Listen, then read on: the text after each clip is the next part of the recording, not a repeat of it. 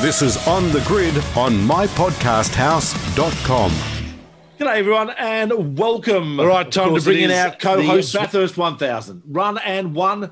And congratulations to Shane Van Gisbergen and Garth Tander on their win in this edition, the 2020 edition of the Bathurst 1000. What a spectacular win. What a spectacular race, beating Chaz Mostert and uh, into second place. And uh, no, Chaz Mostert, third place, I should say. Cam Waters in second place. Uh, Richard Crowe, Mark Walker, as they have all day, talking about the great race boys. Oh. You couldn't, you could not write a better script. You couldn't. Uh, oh, yeah, you'd have a crack. No, look, it was tremendous, wasn't it? And just when it looked like Shane had broken, and he had broke the back of the motor race, he gapped Cam Waters there at the end, and um, a series of ex- really, really impressive laps from that car. And, and we've talked all day and all weekend about the long run pace of 97.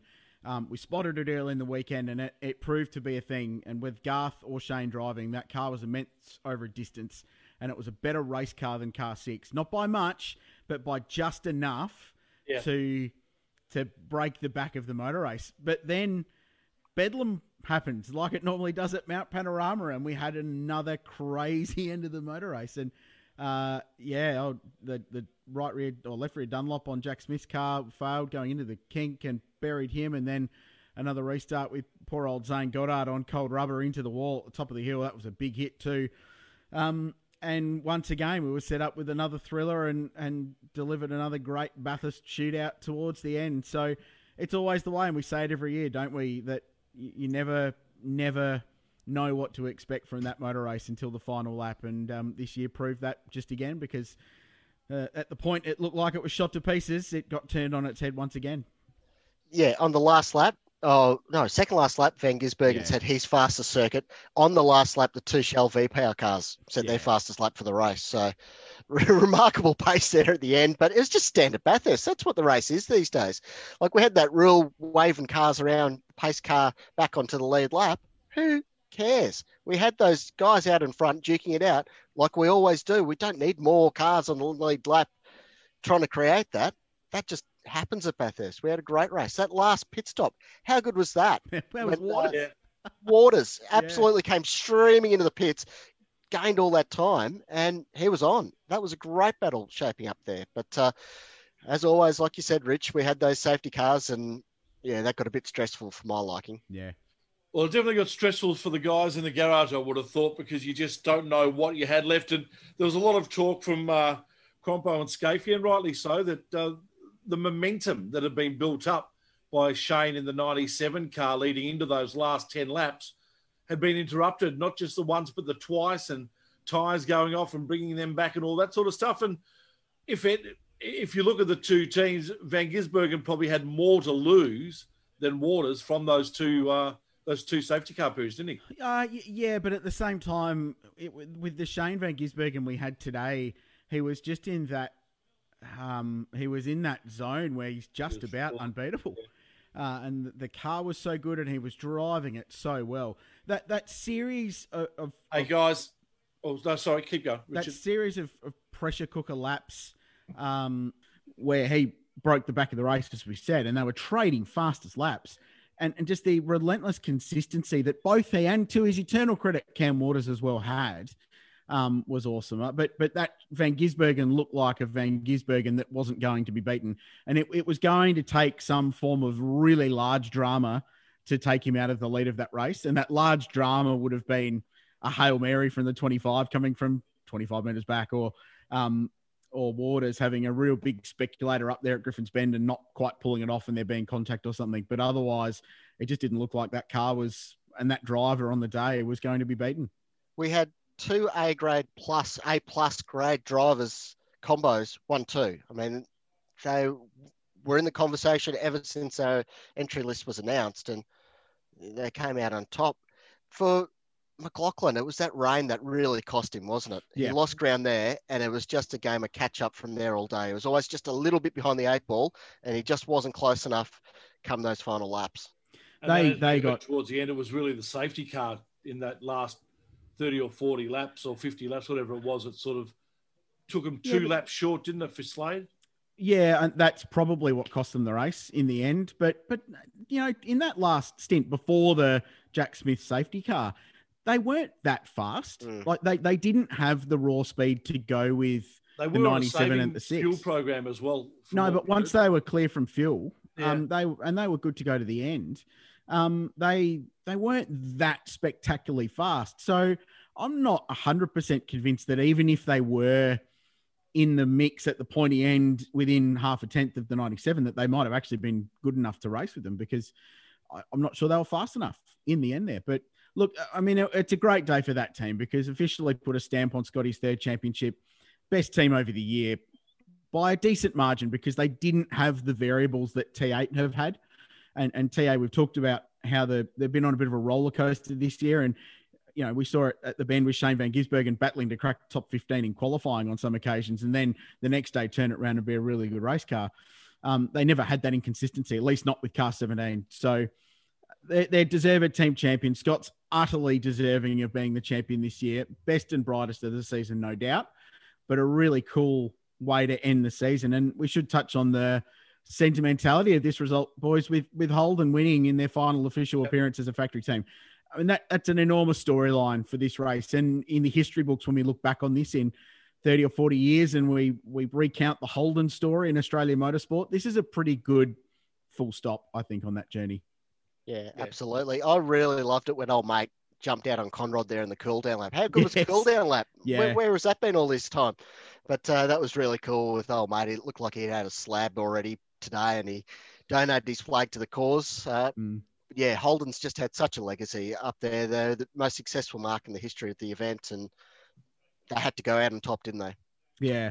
Uh, yeah, it, it sort of wrapped up the story, didn't it? There's no doubt about that. And uh, it was great to hear Scotty McLaughlin say that he was told by the TV people to make sure that uh, celebration was quite spectacular, which it was. There's no doubt about it. Oh, yeah, hundred percent. And you know, the the victory lap unfortunately is impossible in a normal year because there'd be twenty five thousand very drunk Yeah, campers barreling onto the racetrack uh, at the top of the hill at McPhillamy and Reid Park and all those famous bits of road. So unfortunately it wouldn't happen. So that's a real shame, but it was a really nice touch this year. And it's just another another one of those circumstances where while what's gone on this year hasn't been fa- fantastic, they've found a way to adapt and to improvise and to overcome and and deliver a good result out of something pretty average. And I think we got that with the, the celebrations at the end of that motor race.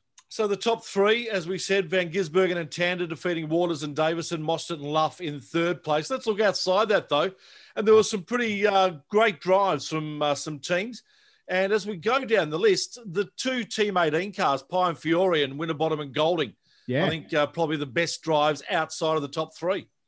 Yeah, hundred percent. Um, where where did the Dewalt car come from? I mean, it was decent all day. It was top ten, but popped up towards six after those last couple of the last round of pit stops. So really impressive job by them. Um, Scott Pye, we've talked a lot about Scotty this year. He's been a standout performer, and that that outfit's getting better and better. Saw some early form from Frosty as well. So they're in a good spot. And I thought Dean Fiore's co-driver performance, and he was one of those drivers that we all singled out before the weekend, going, "Oh, he hasn't driven anything for pretty much 12 months. How's he going to go?" He was really impressive, quick, consistent, accurate, safe, and delivered the car back for Scott to do the business. So yeah, I thought they were they were outstanding, and credit to Jimmy Golding as well, boys, because um, Yes. I thought he drove really well alongside Frosty. Brock Fanny, rookie of the year, P10. Yep. Just edged out Dylan O'Keeffe. I mean, where were O'Keeffe and Heimgartner all day? They were absolutely nowhere, but they've come up there for 11th Mm. uh, to full stop their wild season that's been so well documented with the new Mustangs. But uh, Brock Fanny in the fence yesterday and bounced back with just a, a steady drive today. There was nothing spectacular. We didn't see him firing off at the chase or anything, and Yeah. got the job done. They got a P10 out of it. Can I also give congratulations to the local Legends racing team of Davison and Webb? I mean, Yeah. in all sincerity, they finished on the lead lap. Yep. With a car that hasn't performed at all this year. Uh, that's great. That's a great effort by them. Yeah, he is. But like we, we talked about this all day, that you can just percolate around and you can still jag a result in a crazy race like that. And yeah, they that's what they did. They went real fast. The best lap was a 7 1 compared to a 5 6 for Van Gisbergen. So their best lap was 1.5 seconds off Yeah. The fastest, and the top two cars did laps in the fives. In fact, three of the top four were all got down into the fives during what was a pretty quick motor race. Should point out, second fastest great race on record as well at six hours and 10 minutes. So without those last two safety cars, may have cracked the the six hour mark. She Could would have, have yeah. gone really, really close to being five hours, 58 or 59 at the end there. Um, and the recovery crews did an awesome job right at the end. Those two recoveries were as quick as Oh, they're ever going to be. So we got we got enough green flag racing at the end as well. We've been talking since the first podcast of this morning. Brad Jones Racing, they had an Oh. absolute Barry Crocker from all ends there. Oh. And how about Erebus? They were just missing in action today. I mean, they- were more on the TV for getting uh, overtaken and getting in the way of people almost. But uh, they, they just weren't a thing all day. They had no straight line sniff. What's to go there? Because the Walkinshaw Andretti United power plant came third Yep. with Chaz and Luff. So is it something with the car or is it something with the engine there? Yeah, yeah, hard, hard to say. I don't know, but but neither of those cars were in the mix at all today. Anton, brilliant start, was running third early, and and that was just good having track position, being quite difficult to overtake, and did a nice job. And then we've the the Kostecki stuff that went on has been well, very well documented. Um, just search Kostecki on Twitter, and you'll be entertained for hours and hours. All the uh, varying opinions going on there. Some pretty good hot takes. Um, yeah, that, that disappointing day for them. BJR is definitely a not in the TRT power rankings for sure, but um, Erebus have to be in that mix as well. I think Kelly Racing, you mentioned the Nedcar mark, um, which is a solid result, 11th for them, but poor old Rico had an absolute shocker with Dale Wood in the Castrol car. At least they got to the end, and uh, I'm just thinking, were they Cast? Yeah, they were classified in 17th place, so at least they were qualified a finisher. Matt Stone Racing had a shocker. Um, yeah, once again, a couple of teams had pretty shocking all round days, whereas others had outstanding performances. And Tickford got all four of their cars home in really good positions. Yeah. And still Jamie in the fence early. What, what's going on there? Oh, like that is yeah, it's, absolutely non-Jamie like behaviour, isn't it? Yep, it, it's completely random. Just, Yeah. but but again, how many times has that that race bitten big names and and bigger names than he have fallen in that race? Um, Warren Luff on the podium, boys. Six Yeah, from the again. night last nine years. So if Ryan Walkinshaw doesn't offer him a new contract tonight, he's mad, absolutely mad. He is the safest pair of hands at that place, and his podium record there is extraordinary. So nine, what six podiums from twenty starts now is as good a strike rate as anyone without having won it. no Um, doubt. Yeah, that's um, that's really impressive drive. And Van Gisbergen's out of that Glenn Seton like comparison that we ran earlier in the year. He had all the stats. He was lining up as the new Glenn Seton. Not anymore. Yeah, yeah. I, I think it's a great result for Shane. It Uh, is. thi- this was missing on his copybook, and and and like Scotty said, I think it was in that interview he did with Jess earlier in the weekend on Fox that um, that Bathurst is the one you can win the championship, but having Bathurst on your CV is really important. Sort of completes you as a racing car driver in this category, and I think that was missing from Shane. We all know he's one of the best. And his performance and his car control and his speed and his wet weather prowess and everything that goes on is amazing but he never won Bathurst. And, and it was always just a little asterisk on the end there. Amazing stuff. And Garth Tander joins the the all time greats at that place now with four wins. Yeah. So that that is a huge performance from GT. And there's a synergy there because of his Holden background, and he was a HRT driver, won it for HRT. Famous race um, being hunted down by Craig Lowndes at the end with Nick Percat. Um, and he's delivered for the Holden brand and has been a very loyal Holden representative for a long time. So it feels really appropriate that he was in that car with with Shane and did an, an immense job.